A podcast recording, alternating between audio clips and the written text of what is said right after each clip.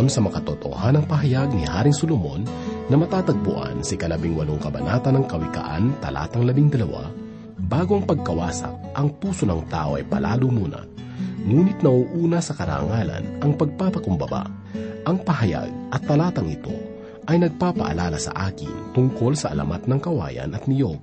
Sang-ayon sa kwento ng ating mga ninuno, mayroong isang mayabang na niyog na nagpapalalo tungkol sa taglay niyang kalakasan at tigas. Ang sabi niya sa mga punong nasa harapan niya, Tingnan ninyo ang aking anyo. Hindi ako tulad ni kawayan na mahinang hihip lamang ng hangin ay tinatangay na. Ako ay matatag at walang sino man ang maaaring makapagpatumba sa akin.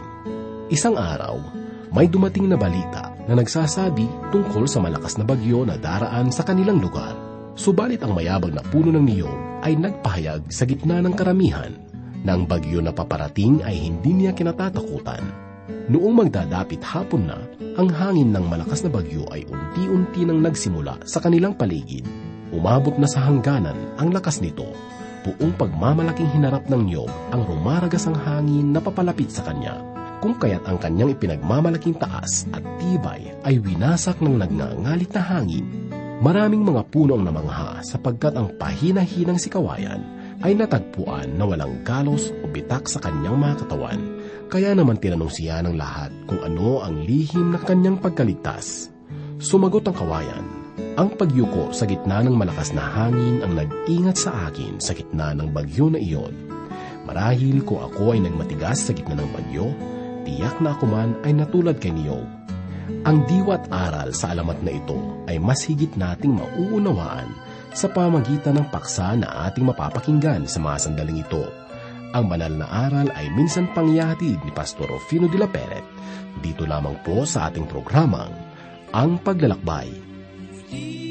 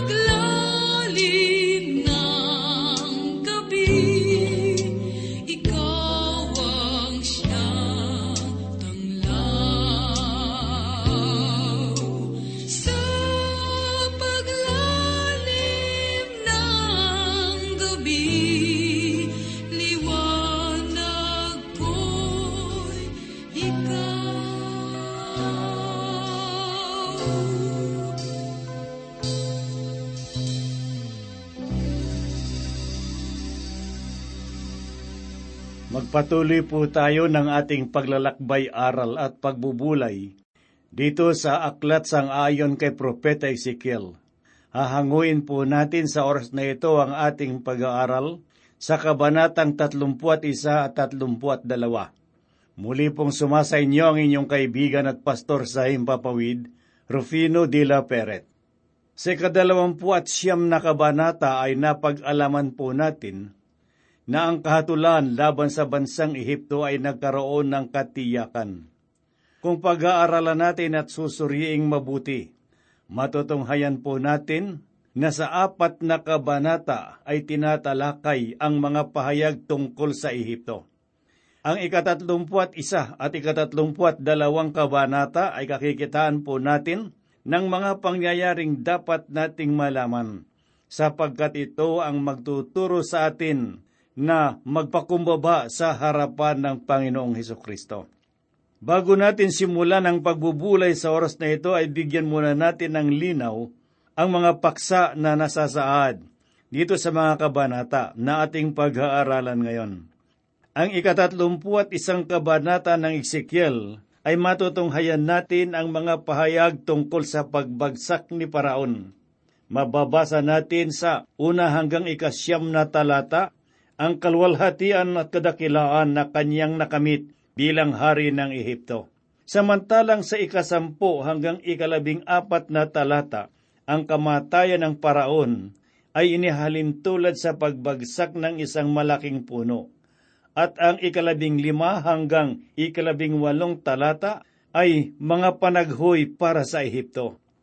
Ang aklat ng Ezekiel ay napakahalagang kasulatan tungkol sa kalwalhatian ng Diyos. Ipinahayag nito ang kabanalan ng Panginoon at ang kanyang katwiran upang hatulan ang kasalanan ng Israel. Sa madaling salita, ipinapakita ni Propeta Ezekiel na bagamat ang Diyos ay mahabagin, hindi niya kalooban na ang sangkatauhan ay mapahamak.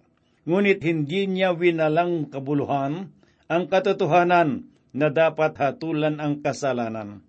Ibig pong sabihin, kung tatanggihan natin ang kanyang inihahandog na kaligtasan na dulot ng kanyang biyaya, ang kanyang kahatulan ang siya nating hahantungan.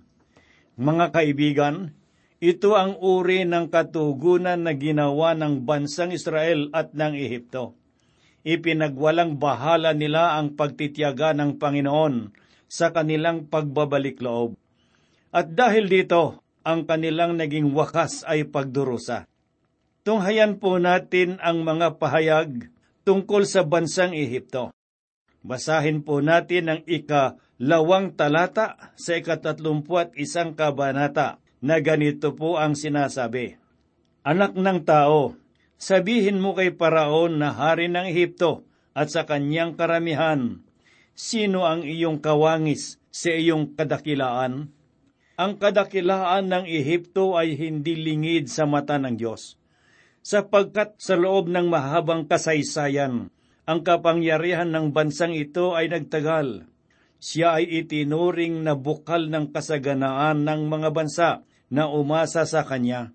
Ang kasaysayan ay nagpapatotoo na ang bansang ito ay naging tanyag sa buong daigdig. Pakinggan po natin ang pahayag ni Propeta Ezekiel si katlong talata na ganito ang kanyang sinabi. Narito tingnan mo, ikaw ay ihahambing ko sa sedro, sa Libanon, na may magagandang sanga at may mayabong na lilim, na napakataas ang kanyang dulo, ay nasa gitna ng mayayabong na sanga. Nalalaman natin na ang gubat ay hindi matatawag na kagubatan kung iisang puno lamang ang naroroon. Sangayon sa Panginoon, ang Assyria ay maihahalin tulad sa isang malaking sedro sa Lebanon. Ang ibig pong sabihin, sa kabila ng maraming kaharian at bansa sa Hilaga, ang bansang Assyria ay ang kinikilalang pinakadakila sa lahat ng iyon. Subalit sa kabila ng kanyang pambihirang kadakilaan, ang kanyang pagbagsak ay hindi napigilan, sapagkat ang Diyos ang siyang nagsakatupara ng kanyang kahatulan dahil sa kanilang kasamaan. Ang pagbagsak na iyon ay hindi nalingid sa mga Ehipsyo. Ito ay isang babala para sa kanila sapagkat kung papaanong ibinagsak ng Panginoon ang dakilang bansa na tulad ng Assyria, magagawa rin niya ito sa Ehipto kung sila ay magmamataas. Basahin po natin ang sinasabi sa kasampung talata. Kaya't ganito ang sinabi ng Panginoong Diyos, sapagkat ikaw ay nagpakataas at inilagay niya ang kanyang dulo sa gitna ng mayayabong na sanga at ang kanyang puso ay nagmataas sa kanyang kataasan. Ang kataga na nagsasabing ganito ang sabi ng Panginoong Diyos ay nagpapahiwatig ng bahagi na nalagay sa kabanata. Ang bahaging iyon ay nagpapahayag tungkol sa kapalaluan sa buhay ng paraon. Ito ang katangiang sumira ng kanyang kalooban at naging dahilan ng kanyang pagbagsak. Basahin po natin ang sinasabi sa talatang labing isa. Aking ibibigay siya sa kamay ng makapangyarihan sa mga bansa. Kanyang haharapin siya na gaya ng nararapat sa kanyang kasamaan. Aking pinalaya siya. Ang sinabi ng makapangyarihan sa mga bansa ay tumutukoy kay Haring Nebukadnesar. Siya ang makapangyarihan at dakilang hari na namuno sa kasaysayan ng Babylonia. Sinabi kito sapagkat hindi ako naniniwala na ang katagang ito ay tumutukoy kay Satanas. Subalit kung nais nating tiyakin ang paniniwalang ito, hinihiling ko po na basahin natin ang aklat ni Daniel. Sapagkat sa aklat na iyon natin mababasa ang mga pahayag tungkol kay Nebuchadnezzar na nagsasabi, ikaw ang ulo ng mga bansa at dahil siya ang makapangyarihan sa mga bansa noong panahong iyon, sa kanyang mga kamay inilagay ng Diyos ang paghatol laban sa Ehipto. Basahin naman po natin ngayon ang sinasabi ng talatang labing dalawa dito sa kabanatang tatlumput isa sang-ayon sa aklat ni Propeta Ezekiel. Ang mga dayuhan na siyang kakilakilabot sa mga bansa ang puputol sa kanya at siya iiwan. Sa ibabaw ng mga bundok at sa lahat ng mga libis ay malalaglag ang kanyang mga sanga at ang kanyang mga sanga ay mababali sa tabi ng lahat ng mga ilog ng lupain. Ang lahat ng tao sa lupa ay lalayo mula sa kanyang lilim at iiwan siya. Ang talatang ito ay nagpapahayag na ang pagbagsak ng Ehipto ay magiging palaisipan at pagkatakot sa mga bansa. Pakinggan po natin ang nasusulat dito sa ikalabing limang talata na ganito po ang sinasabi. Ganito ang sabi ng Panginoong Diyos, Kapag siya ay bumaba sa Siyol, ay patatangisin ko ang kalaliman dahil sa kanya, at pipigilin ko ang mga ilog niya, at mga malalaking ilog ay titigil. Aking daramtan ng panangis ang Libanon dahil sa kanya, at ang lahat ng punong kahoy sa parang ay manlulupaypay dahil sa kanya. Ang salitang Siol na nabanggit sa talatang ito ay tumutukoy sa hindi nakikitang kalagayan ng mga namatay. Ito ay pagpapahayag tungkol sa kalagayan ng pagkamatay ni Paraon. At sangayon sa Panginoon, siya ay napunta sa Siol kung saan ang mga patay ay kanyang nakasama. Ang kalagayan ng mga patay ay nabanggit ni Solomon noong kanyang sinabi sa ikalabing dalawang kabanata sa aklat ng Ecclesiastes. Talatang pito ay ganito ang kanyang sinabi. At ang alabok ay bumalik sa lupa na gaya ng lupa at ang espiritu ay bumalik sa Diyos na nagbigay nito. Mga kaibigan, sangayon kay Haring Solomon, ang katawang lupa ng tao ay alabok lamang Basahin po natin ang sinabi naman ni David sa ikasangdaan at tatlong kabanata ng awit, talatang labing apat na ganito po ang kanyang tinuran. Sapagkat ang ating kalagayan ay kanyang nalalaman, naalala niya na tayo ay alabok. Kung minsan, nalilimutan natin na tayo ay alabok lamang. Dapat nating alalahanin na ang ating katawan ay pansamantala lamang ito ay mabubulok at babalik sa alabok na kanyang pinagmulan. Subalit, kay sarap isipin na ang kamatayan ng isang mananampalataya ay maihambing lamang sa pagtulog. Ito ang katotohanan ng sinasabi ni Apostol Pablo sa ikaapat na kabanata ng unang Tesalonika, talatang labing tatlo. Subalit maaring maitanong natin saan paroroon ang espiritu ng mga taong namatay na. Mga kaibigan, ang mga espiritong iyon ay napupunta sa lugar ng Siyol, ang lugar na kung saan ay hindi nakikita ng paningin. Kung babalikan natin ang talinghagang sinabi ng Panginoong Heso Kristo tungkol kay Lazarus, matutunghayan po natin ang mga pangyayari na sa lugar na ito ay lugar ng mga patay. Sangayon sa Panginoong Hesus, ang lugar na iyon ay nahahati sa dalawang bahagi.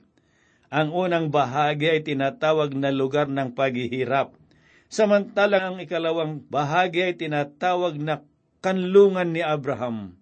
Ang mayamang nagpakaligaya sa buhay ay nasadlak sa lugar ng paghihirap at ang pulubing si Lazaro ay napunta sa piling ni Abraham.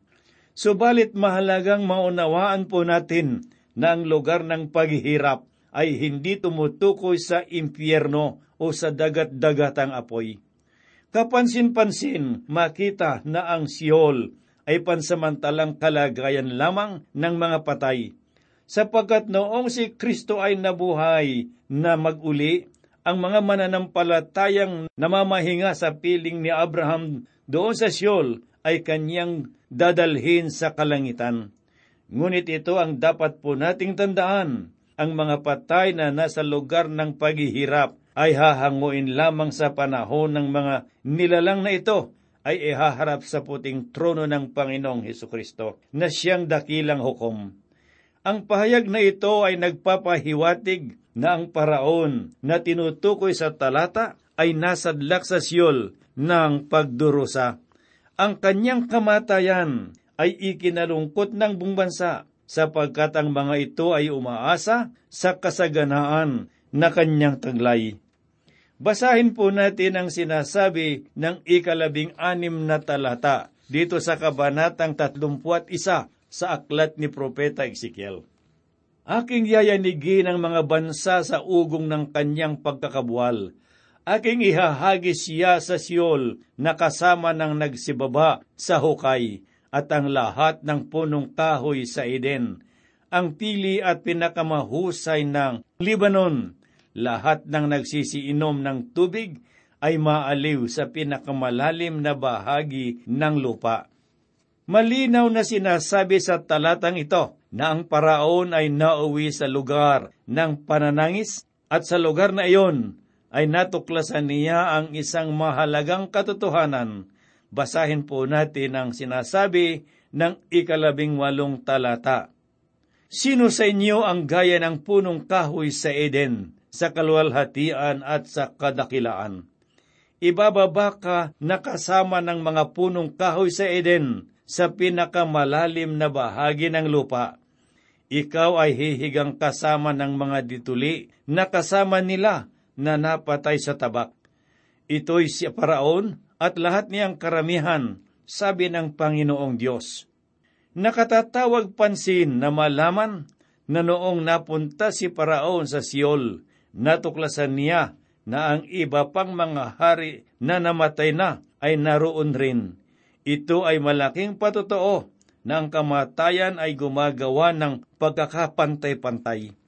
Sapagkat sa lugar ng mga patay, wala ng pagkakaiba sa pagitan ng mga mayayaman at ng mahihirap, ng itim at ng mga puti, ng babae at ng mga lalaki.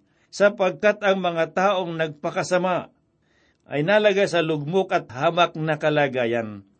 Subalit, higit sa lahat, kaawa-awang pagmasda ng mga taong hindi naniniwala sa kabilang buhay, o maging sa katotohanan ng kalangitan at ng impyerno, sapagkat kung hindi nila ito pinaniniwalaan sa kasalukuyan, maunawaan nila ito sa kabilang buhay.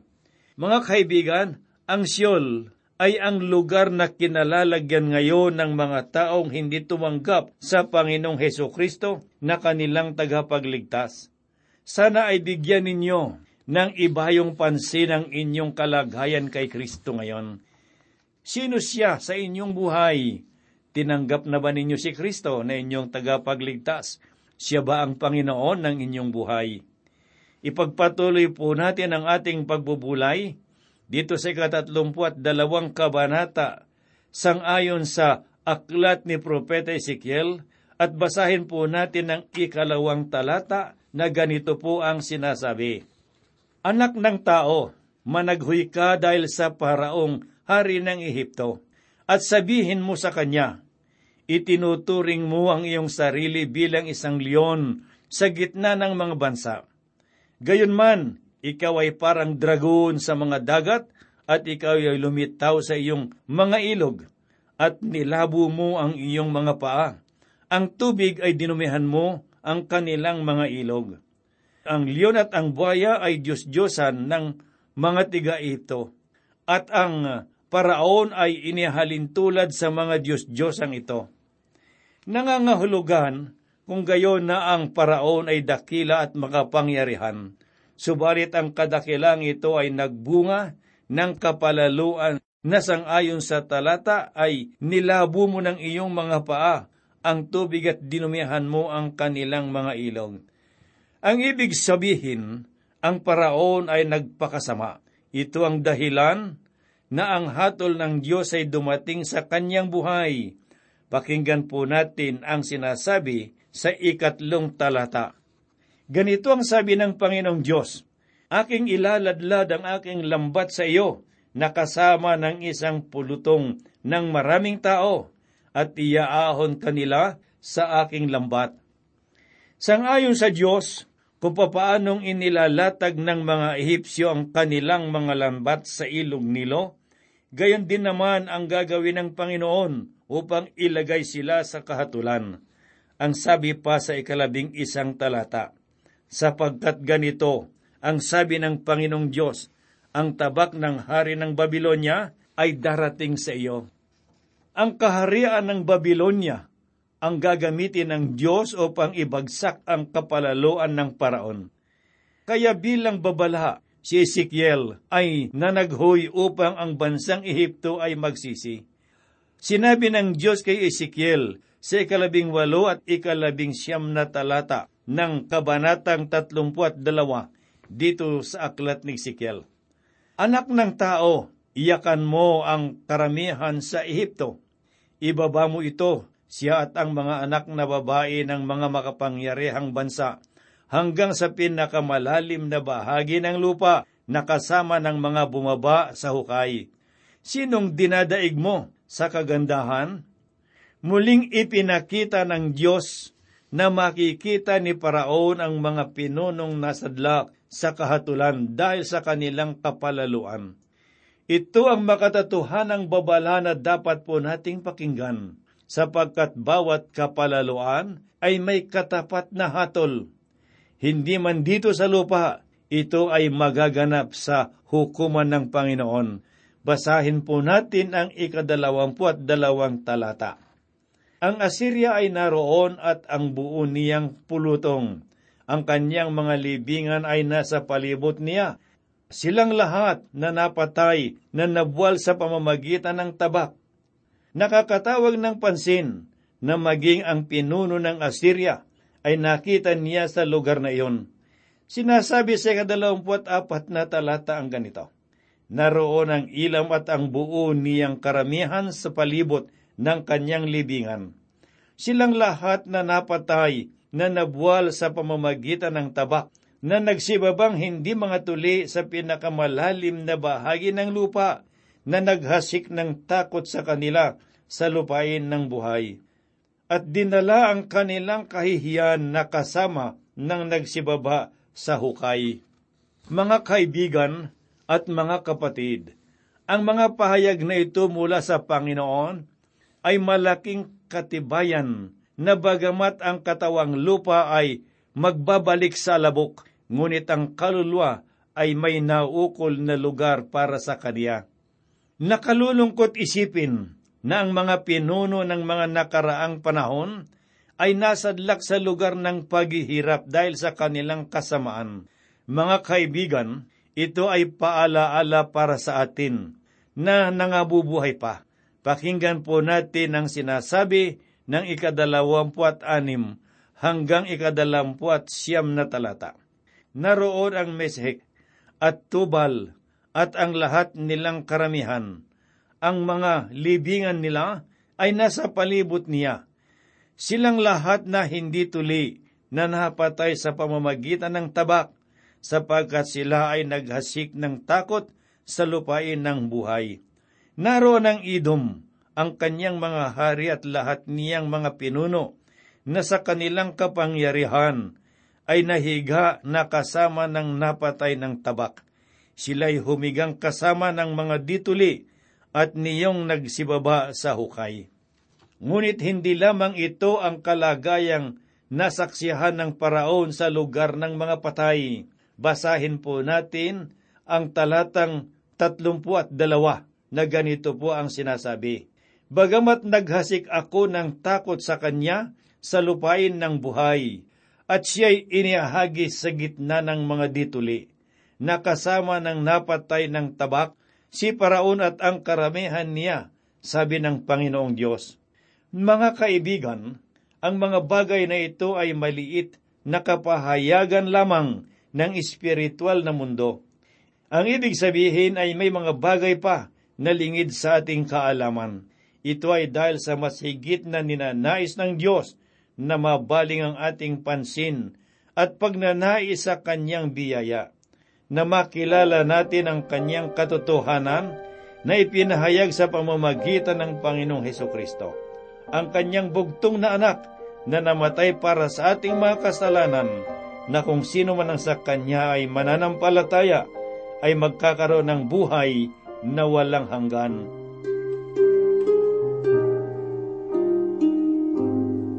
Tayo po ay manalangin.